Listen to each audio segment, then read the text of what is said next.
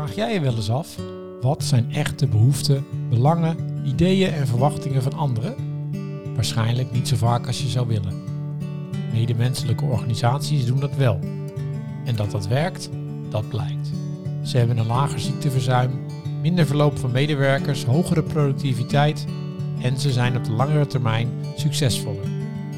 Medemenselijk ondernemen gaat dan ook niet zozeer over de vraag wat je doet met complexe maatschappelijke thema's, maar vooral hoe je dat doet.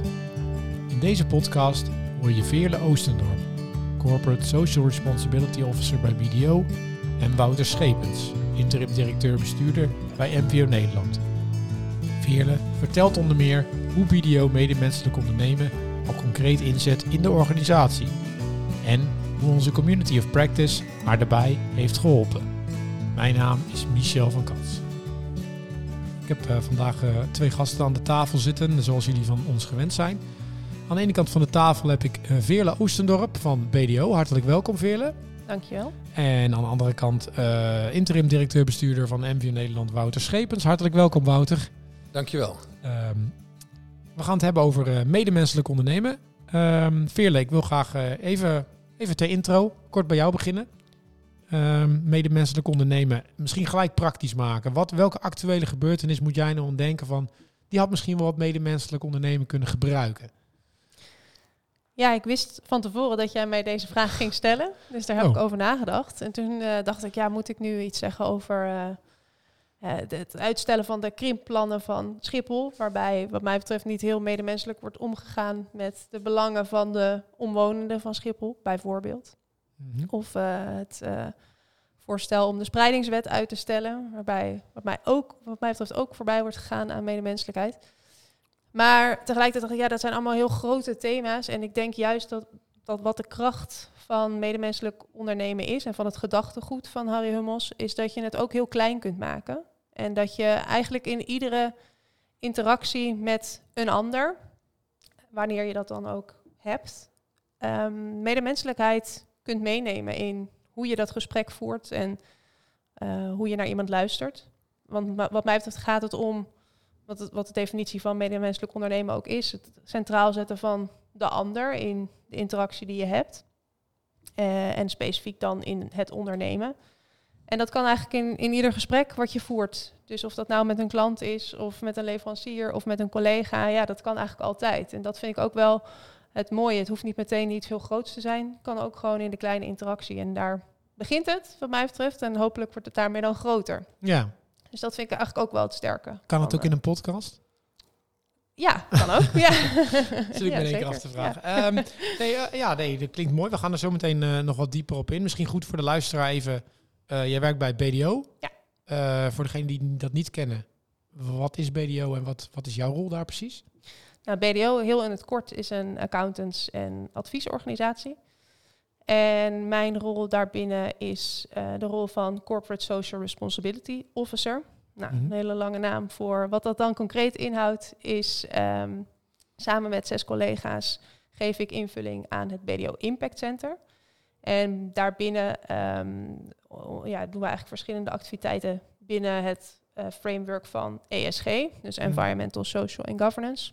Mm-hmm. Uh, bijvoorbeeld op de social pijler uitzicht dat in samenwerkingen met maatschappelijke organisaties. We hebben bijvoorbeeld een partnership met het UAF, eh, waarin we een bijdrage leveren aan de weg naar werk van statushouders in Nederland. Of um, JINK. JINK is een organisatie die zich richt op uh, het vergroten van kansen voor scholieren uit, een sociaal, uit wijken in een sociaal-economische achterstand.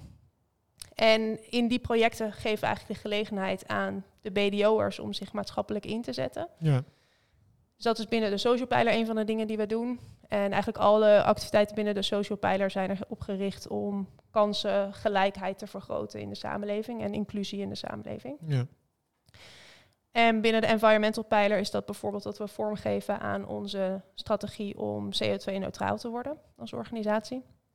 En daarin uh, nou ja, alles wat daarbij komt kijken en de strategie daar naartoe. Ja, en wat, wat is de, eh, hoe zou je dan, uh, um, wat is de grootste uitdaging in, in deze functie voor jou persoonlijk dan? Er zijn twee aspecten aan deze functie. Enerzijds gaat het over het operationeel ja, runnen van, van die projecten en die samenwerkingen en het zorgen dat het allemaal goed loopt. Als hè, letterlijk van het aanmelden van de BDO'er voor een vrijwilligersproject tot aan de communicatie en contact met een partner.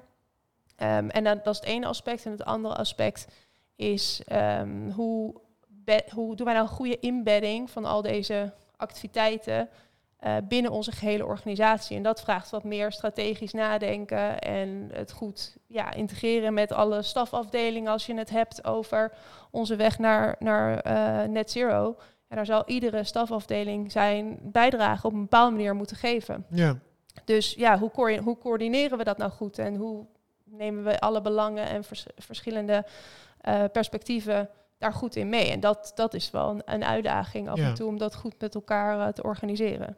Gaan we het zo hebben over uh, hoe medemenselijk ondernemen je daarbij kan helpen. Ga ik even naar de overkant. Ehm, Wouter, ehm, wat is jouw ehm, betrokkenheid bij het thema medemenselijk ondernemen? Um, nou, we zijn als MVO Nederland eh, betrokken bij het eh, project, hè, wat we doen samen met de Goldschmeding en allerlei partners. Um, en ik heb daar aan het, aan het begin uh, uh, heb ik me ook bezig gehouden met, uh, het werven van partners enzovoort, om dit verder te brengen. Bovendien ken ik de schrijver Harry Hummels van het boek Anders um, groeien. Anders groeien heel goed. Ik heb met hem een ander boek geschreven. Dus ik heb met Harry al, voordat dit boek klaar was, en ik overigens niet als interim bij MVO Nederland zat, al met Harry er veel over gesproken. Dus het, het boeit me enorm. Ja. Um, en ondertussen heb ik natuurlijk toen al, en, en, en, nog steeds wel eens de vraag gesteld van jeetje, hoe verhouden die dingen zich nou tot elkaar? Dus uh, MVO en MMO. En ik weet wat de, de, de regels zeggen, de definities zijn anders enzovoort, dus dat is allemaal wel duidelijk. Maar het, in een zekere zin komt het ook neer op wat, het dilemma wat ook um, uh, breder bestaat. Van hoe, hoe bedden we dit nou in uh, in, onze, in, in, onze bedrijfsprocessen? En mm -hmm. dat geldt ook voor maatschappelijk verantwoord ondernemen. Uh, ik vind het altijd zo fascinerend dat wij er zo over moeten nadenken. Hoe wij dit soort principes in onze dagelijkse praktijk brengen. En dat is medemenselijk ondernemen. Dat gaat, dat gaat heel erg over de ander centraal stellen, gelijkwaardigheid, um, luisteren, ruimte scheppen. Dat soort begrippen worden daarbij gebruikt. En dan denk, je, denk ik ook wel eens van, god, dat is toch eigenlijk vrij normaal. Hè? Zo, gaan we toch, zo gaan we toch met elkaar om. Zo wil je dat er met je wordt omgegaan. Maar kennelijk hebben wij het met z'n allen, en dat geldt dus ook voor maatschappelijk verantwoord ondernemen, hebben wij het met z'n allen nodig dat we elkaar hier op scherp houden, omdat het toch niet helemaal vanzelf gaat. Omdat we in de dagelijkse praktijk zo worden uitgedaagd, ook op andere aspecten, dat we moeten opletten dat we dit niet vergeten. Nou, dat vind ik een van de grootste fascinaties rond dit soort thema's. Mhm.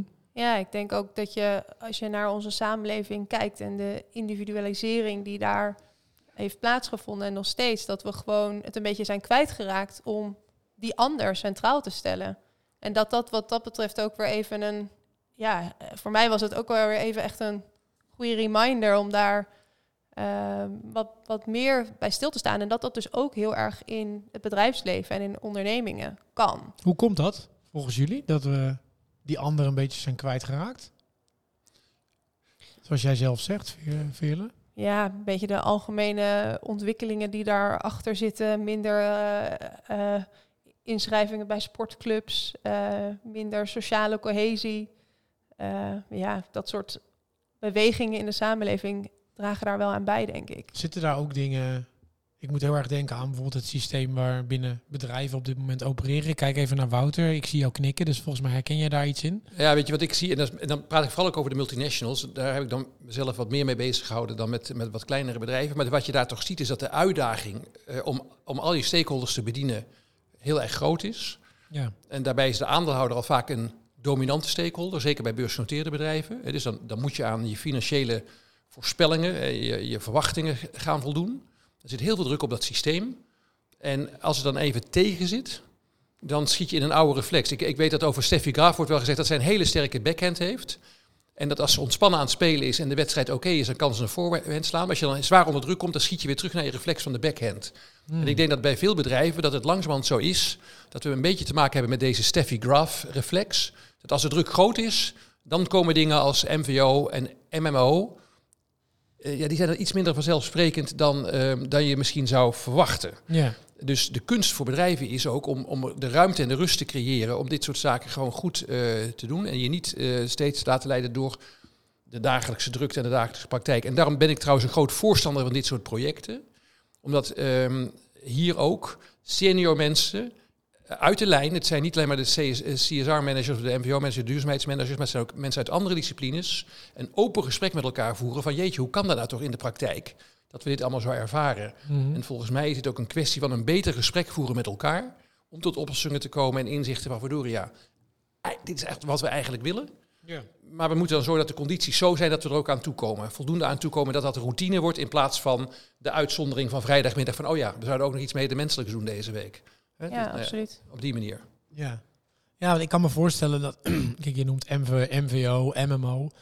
Ehm, denk jij ook dat het voor bedrijven, kan ik me namelijk voorstellen, van die, die bezig zijn met MVO en die denken dan, oh, ik heb net mijn eerste vijf stappen op MVO gezet en dan moet ik nu in één keer ook met medemenselijkheid nog eens een keer aan de slag. Ja, Hoe ga ik dat rondkrijgen in mijn weekagenda? En daarom denk ik dat we het ook niet allemaal te gek moeten maken. We moeten ook, het is goed dat dit soort uh, vergezichten worden geschetst en dat we ermee bezig zijn. Maar we moeten niet, ons niet verliezen in de definities. Ik denk dat de kern van de zaak hier is, bij, bij, ook bij MMO, hè, dat het gaat over een procesoriëntatie. Het willen luisteren naar je stakeholders. Het um, uh, inspraak uh, creëren. Um, uh, dat je gelijkwaardigheid als, als basisbegrip neemt. En ik denk eigenlijk dat je hier, um, of je nou een groot of een klein bedrijf bent, al, uh, al, wordt uitgedaagd door de maatschappij zoals die vandaag de dag is. Ja. Bedrijven liggen meer onder het vergrootglas van de buitenwereld. Bedrijven hebben meer moeite om de goede mensen te werven. En met goede mensen werken graag in organisaties die uh, ook op de waarden hoog scoren. steeds meer klanten willen producten kopen van bedrijven die uh, een purpose hebben of uh, duurzame alternatieven kunnen leveren. Dus eigenlijk denk ik dat het linksom of rechtsom uh, al gauw op de agenda komt. Mm -hmm. Maar dat, dat de uitdaging veel meer zit. En, maar hoe doe ik dat dan? Wat is dan de vertaalslag in de praktijk? Ja. Herken ben ik jij dat, Veerle? Dat dat het belangrijkste onderdeel is? Ja, zeker wel. En ik denk dat um, wat daarin belangrijk is om te beseffen... dus wat ik net al even zei, van je kunt het klein beginnen en het laten groeien. En ik denk dat het ook belangrijk is om als organisatie niet te, als ambitie te hebben van wij gaan vanaf morgen medemenselijk zijn of medemenselijk ondernemen. Mhm. Maar om te kijken waar je binnen je organisatie, welke thema's voor jou dichtbij staan om daarmee te starten. En daarin een aantal concrete stappen te nemen en gewoon maar te beginnen om het, het gedachtegoed te integreren in je, in je bedrijfsvoering. Mhm. En vanuit daar het verder te laten groeien. Dus ik, ja, ik denk wel dat het, je moet het niet willen als een soort van nieuw thema in één keer in de hele organisatie op te nemen. Nee. We hebben het in, de, in de, een van de laatste sessies van de Community of Practice hadden we het met een aantal deelnemers ook over. Moet je het nou medemenselijk ondernemen noemen? Of kan het ook anders heten? En toen kwamen we tot de conclusie, ja, het kan ook anders heten. Als je al een bepaalde strategie of uh, merkbenadering hebt waar het bij past, mhm. dan kun je het gedachtegoed daar ook in opnemen. Het, hoeft, het, is meer een uitwerking van dan dat het iets heel nieuws is om helemaal uh, te implementeren. Ja. Dus ja, dat uh, vind ik wel een interessante. Ja. Um, je noemde al even de community of practice. Ja. voor de luisteraar die hier nu zomaar binnenvalt en denkt, wat is een community of practice? Nou, misschien moet ik het wel door jou laten uitleggen, Veerle. Jij hebt meegedaan. Um, misschien moet je, wil je de luisteraar eerst eens mee terugnemen naar... Je, je, vertelde net al wat, wat je grote uitdagingen zijn in de baan die je hebt bij BDO. Ehm, blijkbaar was daar een uitdaging die matchte aan dat wat de medemenselijke ondernemen Community of Practice voor jou kon bieden. Kun je daar iets, uh, iets over uitleggen? Van, hè, wat triggerde je om, uh, om daaraan mee te doen? Ja, uh, ik, ik was uh, aanwezig op de dag van de Doendenkers uh, op 9 juni. En daar kwam ik voor het eerst in aanraking met het principe community of practice. En ook dan specifiek die van medemenselijk ondernemen. En dag voor Doendenkers overigens, voor de luisteraar die dat niet weet. Dat is het grootste zakelijke duurzaamheidsfestival van het jaar van MVO Nederland. Ik denk, zeg het maar even voordat mensen denken, waar gaat dit over? Heel goed, ja. Ga door. En uh, ja, ik was daar eigenlijk om. Uh, ik, ik was recent, ik, in april dit jaar ben ik gestart in mijn rol bij BDO. En ik was eigenlijk op zoek naar dus handvatten, manieren om uh, in mijn rol invulling te geven aan de, ja, de thema's binnen het bredere ESG-kader. Mm -hmm. En ja, ik was eigenlijk wel heel erg. Um, mijn interesse was wel gewekt over dit thema. En vooral ook omdat in de Community of Practice je samen met meerdere bedrijven op dit thema van gedachten gaat wisselen en ervaringen gaat delen. En dat vind ik er wel heel sterk aan. Ik heb een achtergrond in innovatiemanagement. En daarin, vanuit daar geloof ik ook dat je, um, je kunt niet, er is niet een wetenschappelijke benadering of een wetenschappelijke zekerheid van hoe je een innovatief onderwerp moet aanpakken. En dat is denk ik ook hier het geval. En dat betekent dat je, denk ik, je kwetsbaar en open moet opstellen om daarin met anderen te leren. Mhm. En dat je daarin uh, uiteindelijk verder komt met elkaar. En dus het, de opzet van, van de Community of Practice sprak, sprak me daar heel erg aan. Ik denk ook dat het interessant is dat je met heel verschillende, uiteenlopende organisaties deelneemt aan de Community of Practice. Dus we zitten daar niet met een groep van accountants en advieskantoren. Um, en dat maakt dat je heel verrast wordt door de inzichten van andere bedrijven. Ja. En op bepaalde thema's ja, kan een schoonmaakbedrijf voor BDO ook verrassende inzichten uh, leveren. En uh, ja, dat, denk, dat vind ik wel heel waardevol aan die Kun je, kun je een voorbeeld noemen wat je nu nog gelijk te binnen schiet? Iets waarvan je dan, hey, de, bijvoorbeeld van een schoonmaakbedrijf of een, uh, geen idee, fietsenverkoper. Nou, wat wel een leuke uh, uitwerking is, is dat uh, bleek dat het uh, een van de schoonmaakbedrijven CSU die meedoet met de Community of Practice ook. Ik weet niet of ik dat mag noemen trouwens. Bij deze genoemd. Jawel. Ja. um, maar een van de schoonmaakbedrijven die ook meedeed aan de Community of Practice CSU, die um, een van de sessies was bij BDO in Utrecht. En toen de deelnemer van CSU daar kwam, zei hij, hey, wij, wij maken hier bij jullie op kantoor schoon zullen wij dan samen eens gaan kijken hoe we hier uh, meer duurzame invulling aan kunnen geven. Uh, zij zijn ook op zoek naar hoe zij duurzamer kunnen ondernemen.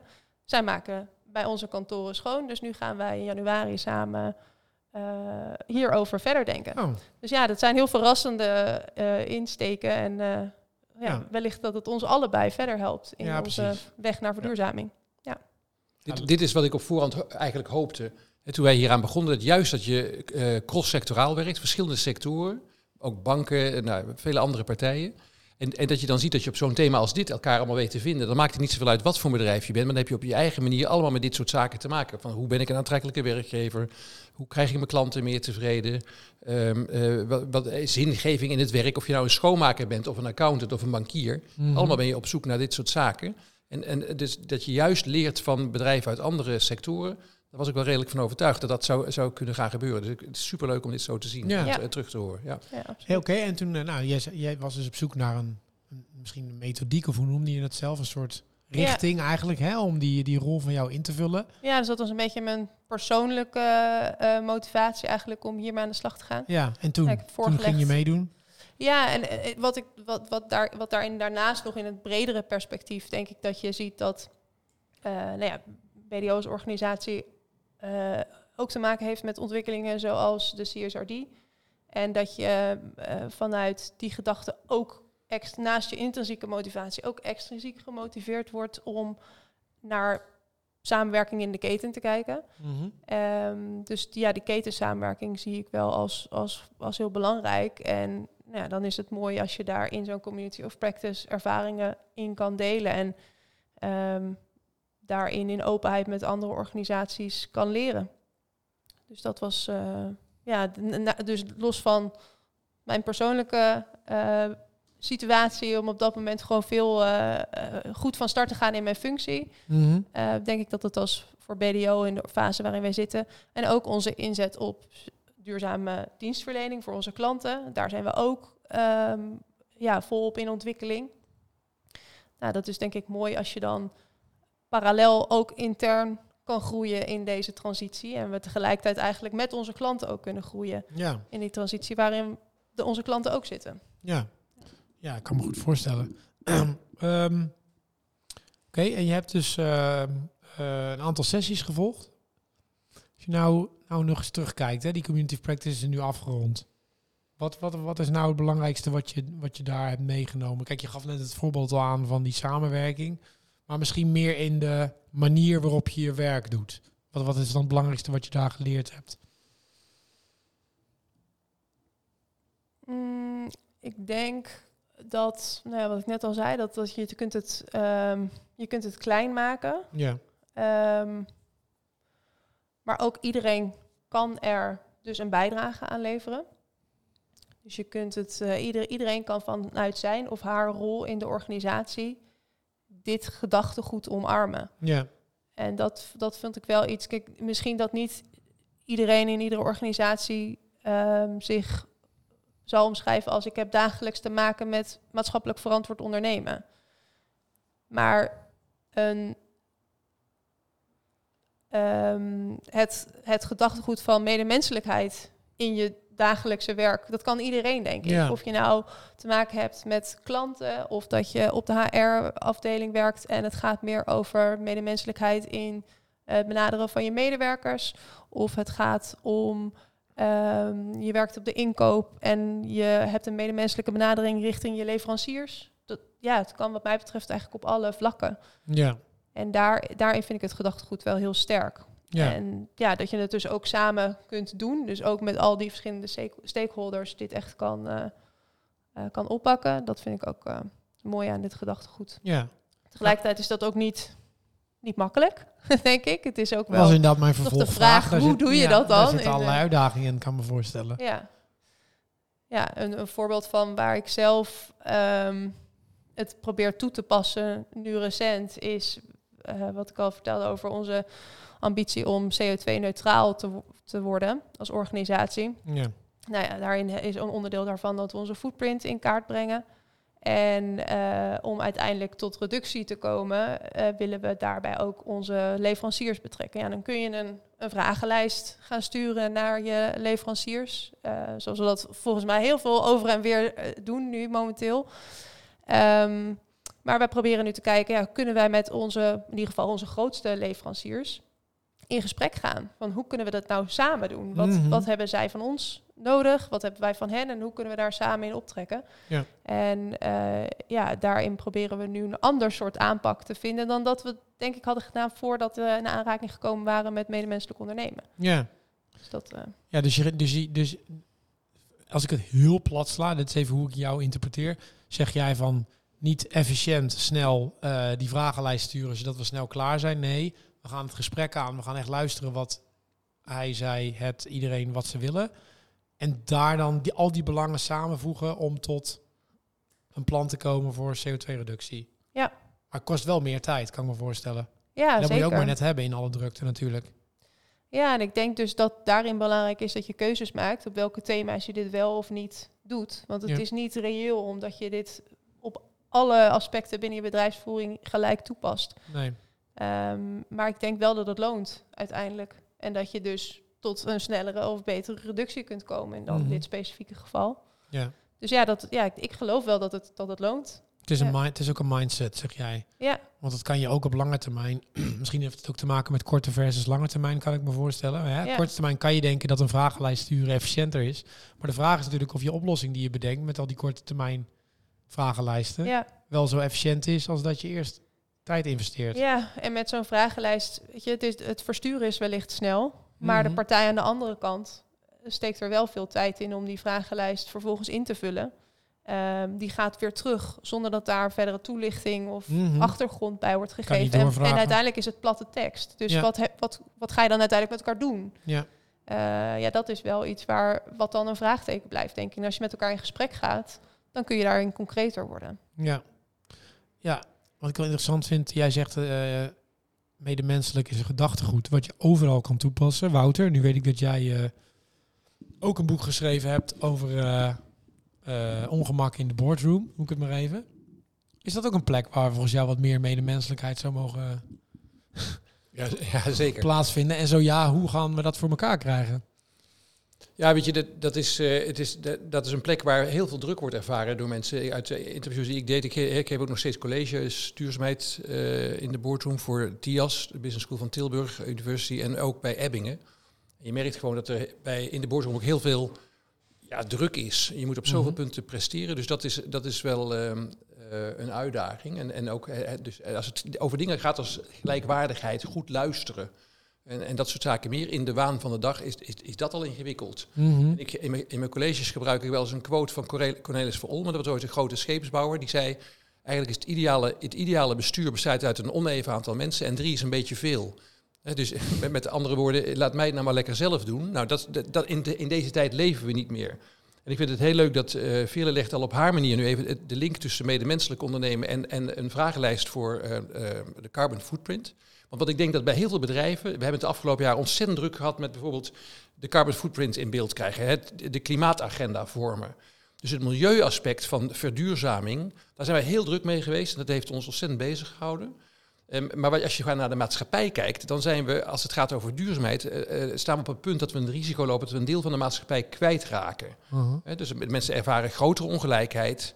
Uh, verduurzaming wordt wel eens gezien als iets voor een, kennelijk voor, voor een, e een elite die ja. cappuccino's drinkt met havermelk en, en in bakfietsen rijdt. En dat de gewone man en de, gewoon, de hardwerkende Nederlander tussen aanhalingstekens, hè, die heeft het heel zwaar en die, die krijgt deze kansen niet. En dat vind ik um, een grote zorg, want ik ben er ten diepste van overtuigd dat ondernemers, ondernemingen niet duurzaam zullen worden en onze economie ook niet, als we er niet in slagen om in de relatie met onze uh, uh, stakeholders, belanghebbenden, klanten, medewerkers, de buren, dat we die medemenselijkheid uit het oog verliezen. Ja. Dat we nadat we die klimaatagenda hebben meegenomen, ook over dit soort aspecten nadenken, is ontzettend belangrijk. Uh, omdat we anders, uh, anders gaat, het, gaat de hele verduurzamingsagenda wat ontsporen. Dus ik, ik, ben heel blij met dit initiatief. Maar dat zal in een boord nog niet meevallen. Nee. En, en uh, ik denk dat, er, dat, ook, dat we ervoor moeten waken. Dat het iets is van, we hebben de figuur, hè, dus net zoals je, we hebben de duurzaamheidsofficer. En die is verantwoordelijk voor duurzaamheid. En straks hebben we nog iemand die is verantwoordelijk voor relaties we moeten daar een beetje voor oppassen. Dat kan heel nuttig zijn in het begin van een proces, maar uiteindelijk wil je dat, dat, het, gewoon, dat het een onderdeel is van de kernprocessen. Dat mm. duurzaamheid neem je mee in je kernproces en natuurlijk doe je dat op een menselijke manier. Nou, en dat is een slag die we nog moeten maken. En, en waar, uh, dat, dat vereist echt een, een soort van paradigmaverandering. Ja. Uh, en, en daar zijn bedrijven niet zo goed in, nee. denk ik. Dat kost moeite. Ja, zeker. Ik, ik denk ook dat... Uh, ik had laatst met... Um, en mijn uh, collega's, waarbij we dus het BDO Impact Center uh, vormgeven. Uh, het gesprek over onze plannen voor het nieuwe jaar. En eigenlijk kwamen we toen tot de conclusie, ja, we willen eigenlijk over een paar jaar niet meer als zo'n relatief losstaand orgaan in de organisatie aanwezig zijn. We willen namelijk eigenlijk dat alles wat we doen um, veel meer geïntegreerd is in de overige processen in de organisatie. En ik denk dat het heel goed is dat wij een dedicated hiermee bezig zijn met deze collega's. En tegelijkertijd willen we eigenlijk ons, onszelf gewoon uh, opheven over, uh, over een tijd. Mm -hmm. Omdat we het dan daarmee belegd hebben in de organisatie en binnen alle bedrijfs, bestaande bedrijfsprocessen. Dus ja. Ja, eens dat dat uiteindelijk ja. nodig is om het echt goed te integreren in de organisatie. Ja. ja. Nou ja, dan vind ik wel dat de reden tot optimisme is. Hè. Dan, ik, ik merk dat bij mezelf ook. Als je niet uitkijkt, het is vandaag maandag. Dan, uh, maandagen, dan uh, dus, nooit mijn, mijn allersterkste dag hebben. Je kunt van die momenten hebben dat je denkt van verdorie, het schiet allemaal niet op. Die verduurzaming, ik ben er al lang mee bezig en het gaat niet snel. Of wat gek dat we nou hier ook over medemenselijkheid moeten hebben. Aan de andere kant is het natuurlijk ontzettend, vind ik er echt een grote bron voor optimisme ook. Als je ziet hoe snel het gaat, hoe nu de agenda wordt omarmd. En ook de, dat we het hierover hebben met elkaar, medemenselijkheid, hoe kunnen we dat gaan doen? Dat we trouwens ook herkennen en erkennen dat al heel veel wat we doen mm. aan die standaarden voldoet zonder dat we het, dat label erop geplakt hebben. Dus ik, nou ja, wat Veerle ook al zei eerder, moeten we het nou medemenselijk ondernemen noemen. Nou ja, voor sommigen is dat heel behulpzaam, voor anderen niet, omdat die al heel lang bezig zijn met hoe kunnen onze schoonmakers met, met goede zin en, en uh, enthousiasme aan het werk. Dat, dat, dat, dat valt ook hieronder. Hoe kunnen wij in onze contracten, uh, uh, overeenkomsten met, met organisaties zorgen dat we ruimte hebben voor dit soort aspecten? Dat doen heel veel ondernemers eigenlijk. Eigenlijk zijn heel veel ondernemers al onbewust bekwaam. Ja. Maar dat we, dat we hier nou een zwieper aan geven, ook omdat we zien, omdat we veel meer van buiten naar binnen kijken en de maatschappelijke ontwikkelingen zien en denken van hé, hey, wij kunnen een, een, een bijdrage aan de oplossing leveren. Wij verschaffen werkgelegenheid, wij helpen mensen leren, wij hebben goede doelenactiviteiten die anderen in staat stellen om zich te kunnen ontwikkelen. Ja. Dat is natuurlijk een hartstikke goede zaak Ja. en een reden tot optimisme. Hebben jullie het idee, ik zit even te denken, dat... ehm, kijk, Veerle, jij hebt een, eh, een rol. Jij kunt hier gewoon je tijd aan besteden. Ik kan me voorstellen dat er ook misschien kleinere MKB-bedrijven hier naar luisteren. Die dan denken, ja, maar hoe ga ik dat dan doen? Deze, dit stukje medemenselijk. Hebben jullie daar ideeën bij? Of zeggen jullie van, dit is toch vooral een ding wat, wat moet beginnen bij de, misschien eerst wel de grotere bedrijven? Het is gewoon een beetje nieuwsgierigheid wat me nu ter plekke te binnen schiet. Maar Uh, nee, ik, ik denk dat dat voor ieder individu. Ja, en, Ieder, en daarmee ook groot of klein bedrijf, dat, het, dat je daarin een rol kan spelen. En wat is dan volgens jou de kern? Hè? Als ik nou gewoon, als iemand die dat boek niet gelezen heeft, die het gedachtegoed nu half hoort in deze podcast, maar wat is, is de kern dan, zoals ik hem begrijp, steek tijd in het luisteren naar alle stakeholders in jouw omgeving? En ga niet alleen maar door, door, door in jouw dagelijkse business? Uh, ja, dus hoe uh, Harry Hummels kan het uh, als geen ander natuurlijk uitleggen wat medemenselijk ondernemen echt is. Maar wat mijn um, uitleg ervan is, ook ten opzichte van maatschappelijk verantwoord ondernemen. Waar maatschappelijk verantwoord ondernemen gaat over welke activiteiten heb je als organisatie. Ja. Op het gebied van verduurzaming en sociaal-maatschappelijke impact. Um, gaat het bij medemenselijk ondernemen over hoe doe je dat? En hoe ga je in gesprek met jouw stakeholders? Wie zijn je stakeholders überhaupt? En uh, hoe zorg je ervoor dat je goed naar ze kunt luisteren en dat je ook wat doet met wat je gehoord hebt? Mhm. Want dat is denk ik ook nog soms lastig. Je kunt wel stakeholder gesprekken, stakeholder dialogen houden, maar hoe maak je dat betekenisvol en hoe vertaal je het weer naar je eigen organisatie en wat je dan daadwerkelijk doet? Dus dat is wat mijn uitleg is van wat medemenselijk ondernemen is. En wat je daarmee doet, is dat je de groei en bloei, zoals Harry Hummels het zegt, van de ander centraal zet in je eigen onderneming. Ja. Met de, nou ja, ik, ik denk dat daar twee dingen aan zitten. Enerzijds dat je intrinsiek gemotiveerd bent om die ander dus te laten groeien en bloeien. En uh, ten tweede dat je het geloof hebt dat je daar uiteindelijk zelf als onderneming ook beter van wordt. Ja. Dus dat is mijn uitleg van wat medemenselijk ondernemen is. Ja. Ik denk ook met die MKB nog even, hè, die zit voor een stuk natuurlijk veel dichter op zijn stakeholders dan sommige, laten we zeggen, bestuurders van grote ondernemingen. Bestuurders van grote ondernemingen, die hebben een hele staf om zich heen, daar wordt van alles voor gezorgd. Maar gewoon de MKB'er, die, die interacteert met de klant en met zijn medewerkers. Ik, ik ben onder de indruk veel van, ook van MKB'ers die mensen met afstand tot de arbeidsmarkt eh, opnemen in hun organisatie en een kans geven zich te ontwikkelen. Dat zijn ook vormen van medemenselijk ondernemen, precies volgens de definitie van groei en bloei van de ander. Ja, en, dus zonder, zonder dat die MKB'er misschien weet dat die medemenselijk aan het ondernemen is. Zo, zo is het, dat is wat ik straks bedoel. Hè. Dus je bent onbewust bekwaam als, je dat, eh, als het gaat over dit label. En wat ik hier ook heel erg mooi aan vind, is dat dit gaat ook niet over regels. Hè, want dat, dat vind ik ook een beetje lastig soms met de discussie over verduurzaming nu. Ja, dan, dan hebben we meer regels. En we hebben regels uit Europa over verslaglegging en regels over wat wel en wat niet mag. En, en oh jee, de regeldruk is al zo hoog. Dit medemenselijk ondernemen heeft volgens mij niks met regels te maken, maar veel meer met, met gewoon de, de hoe zitten wij als mens in een organisatie, waar sta je voor? Wat zijn je waarden? Mhm. En hoe vertaal je die in, in, uh, in iets waar de ander ook beter van wordt? En, en wat jou dan helpt als ondernemer om ook op langere termijn meer succesvol te zijn. Ja. Dus dit, er is geen enkele belemmering om, om dit te doen. En inderdaad denk ik dat heel veel partijen dit onbewust al doen. Maar dat het dan goed is om dat te laten zien en dat voorbeelden delen met elkaar. Ik denk dat dat ook heel mooi is van zo'n community of practice. En we zullen ook zorgen dat die voorbeelden breder gedeeld gaan worden. He, ook met, met, er komt er wel een afsluitende ronde tafelgesprekken, dat soort dingen meer. Want het delen van voorbeelden en laten zien van kijk jongens, zo kan het ook. En meisjes. Dat is natuurlijk cruciaal. Ja. Ja, en ik, eh, waar, waar het voor een MK, MKB-bedrijf misschien ook makkelijker is om uh, de gehele organisatie bijvoorbeeld te bereiken.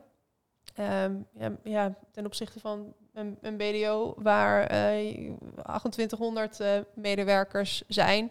Ja, we hadden ook uh, intern een gesprek over, moeten we nou 2800 BDO'ers meekrijgen in het gedachtegoed van medemenselijk ondernemen? Dat is nog best een uitdaging. Wat was daar het antwoord op? Uh, dat we denken dat dat niet realistisch is.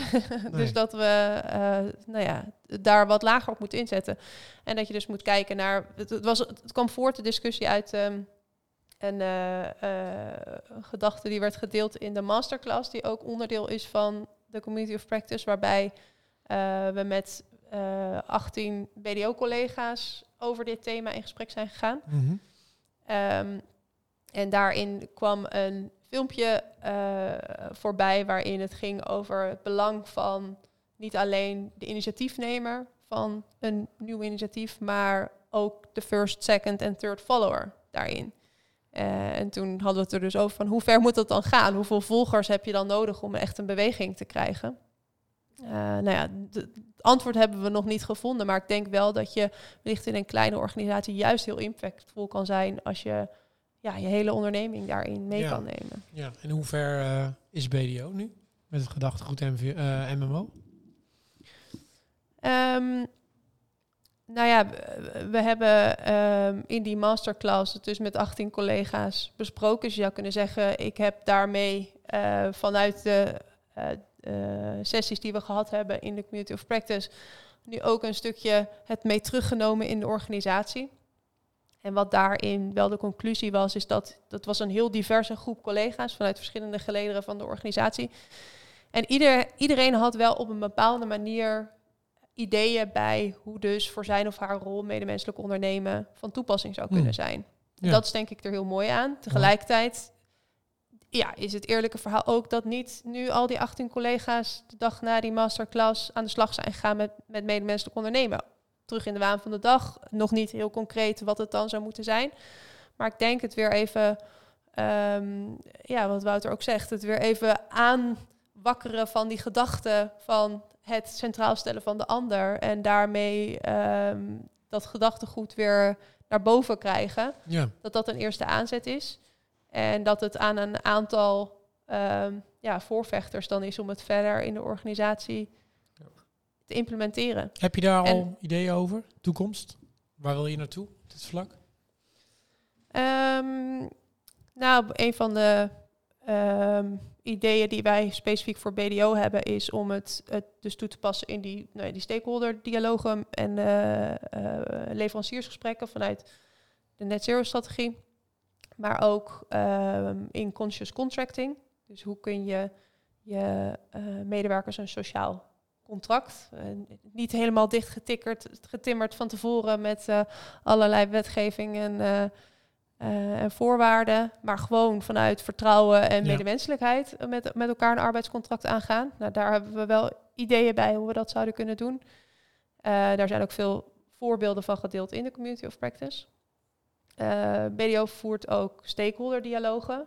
En ik denk dat we daarin ook nog wel een stap kunnen zetten in hoe we die medemenselijker maken.